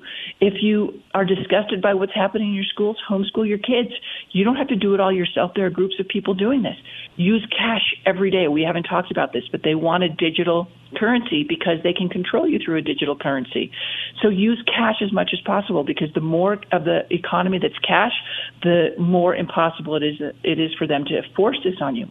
And support us, healthfreedomdefense.org. We are we have filed 15 lawsuits. We are suing the Los Angeles School, Unified School District to protect teachers' rights to make medical choices for themselves. We're suing Nike for the same reason. We're suing um, Disney for the same reason. We are going to be suing the FDA for a similar reason to stop the shots in children. We have already filed a citizen petition for that. We are we have three lawsuits against the federal government to stop them from mandating these shots. We are not only suing but we are winning we are results oriented. That is our focus. And if you support us, I don't get paid for what I do. I, I work every day because I care and because I want to make a difference. And these are ways. So supporting us and all these other things I've talked about are ways for you to protect your freedom. Also, learn homeopathy. Learn how to use essential oils and herbs because you know what? These are the path to health liberty. There are many, many ways for you to actually do things that actually, that liberate you from all the systems that they are trying to put in place, which will only control you. So don't lose hope. When- get involved. Absolutely. And that's healthfreedomdefensefund.org. Uh, Leslie Manookian, thank you so much. Thank you, Kim. Have a great day. And we get to have these important uh, discussions because of great sponsors. Lauren Levy is an expert in the mortgage arena, and it's because of him and our other sponsors that you get to learn about all of these important issues. Inflation is rocking our boats, especially for individuals on fixed incomes. If you are 62 years or older, mortgage specialist with Polygon Financial Group, Lauren Levy, can help you navigate this inflation squeeze with a reverse mortgage. Additionally, if you are considering buying a new home, refinancing your existing home, or consolidating high interest debt, it's not too late to lock in an interest rate before interest rates increase again. Don't wait. Kim Monson recommends you call Lauren Levy today at 303 880 8881 for a no cost consultation. That's Lauren Levy at 303 880 8881. Every family needs a healthcare team that has your child's best interests as the priority, and Roots Medical is proud to offer exactly that. At Roots Medical, we strive to empower and educate both parent and child about the importance of gut health, how to implement healthy changes in the home, and of course, all of the benefits that come with a fully optimized immune system. Same day and sickness appointments are available and easy to schedule. For more information, visit rootsmedical.net. That's R O O T S medical.net. Roots Medical, getting to the root of your healthcare concerns. Finding a firearm or training course can be intimidating for anyone, especially when you're new at it. Franktown has everything you need to get started or to improve with a firearm. Franktown is a family-friendly gun store and are invested in the success of their customers, no matter what your age, gender, or experience level is. Franktown sells firearms and ammo at or below MSRP, has an indoor range on site, and offers tactical and safety training. Franktown Firearms is always a safe and easygoing environment environment for all customers. Come to Franktown for a comfortable, no pressure experience when shopping or learning about your firearm with approachable experts dedicated to your development as the owner of a firearm. Franktown Firearms has everything you need to get started and or to improve on any background experience. Visit klzradio.com slash franktown to schedule your firearms training today or find more information at franktownfirearms.com. Franktown Firearms, where friends are made. And welcome back to the Kim Monson Show. Check out our website. That's kimmonson.com. And be sure and help out the USMC Memorial Foundation as they're raising money for the Marine Memorial remodel out there at 6th and Colfax. Uh, my friends, it is so important that we understand our history. We know our history, that we know the stories of those that have stood against tyranny, that uh, have given their lives or been willing to give their lives to do so. And a, a great way to, to honor them, to honor this is to help with the uh, Marine Memorial remodel. You can contribute at usmcmemorialfoundation.org. That's usmcmemorialfoundation.org. We have Kane on the line. Kane is the founder of Health, um, excuse me, of uh, Task Force Freedom uh, up in Northern Colorado. Colorado. Kane, what is on your radar? So I just quickly, first of all, I want parents to understand that Erin Lee um, is fighting this battle for you, for all of our kids. And you have to wonder why anyone would want to threaten her. Why do they want to silence her? So I say to you, parents, please take your children out of these government schools. They are not what you grew up with. They are indoctrination centers. I know I've said it many, many times, and it's difficult for people, just the average person, to even believe or conceive that your own government has turned against you. I am telling you, as a former police officer, as former military, and a business person, our government has turned against us. And so take your children out of the government schools. Now, at Task Force Freedom, we have volunteers available to talk with you parents about options that you have available to you. So send send an email to Task Force Freedom at AOL with the city you're in, your name, and a phone number, and someone can talk with you, can walk you through a process of how to homeschool, how to find micro schools, how to find private schools. You owe it to your child. You owe it to your children to at least investigate how you can find a better education system for your kids.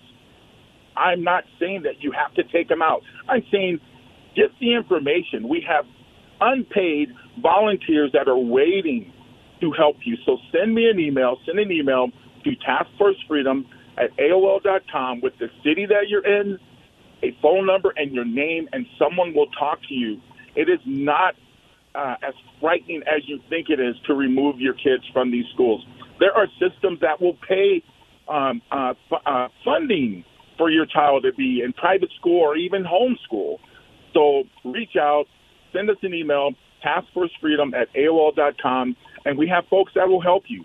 There, none of our team, in fact, most of the organizations I'm affiliated with, they're volunteers. They're doing this, I won't say, they're doing this for, out of the goodness of their heart to save our children, save our country. And uh, we are at a dangerous time right now, uh, Kane. And I really believe that we are in our third founding of America. We're in a like a 1775 uh, dangerous time, tumultuous time, but we are Americans and speaking truth and clarity and, and making these changes. Uh, ultimately, uh, I, I, I I, I, have hope that we will prevail on this, Kane. Uh, thank you so much for uh, all the work that you're doing, Kane. Thank you, Kim. And uh, it is a bit daunting what's happening out there, but just listen to all the amazing people that are stepping forward because they care about our freedom. They care about our country. They care about, about our children. And we have great hope because of that. And our quote for the end of the show is from Rabindranath Tagore. He says, reach high for stars lie hidden in you and dream deep for every dream precedes the goal. So my friends, today be grateful, read great books, think good thoughts, listen to beautiful music, communicate and listen well, live honestly and authentically, strive for high ideals and like Superman stand for truth, justice, and the American way. My friends, you are not alone. God bless you and God bless America.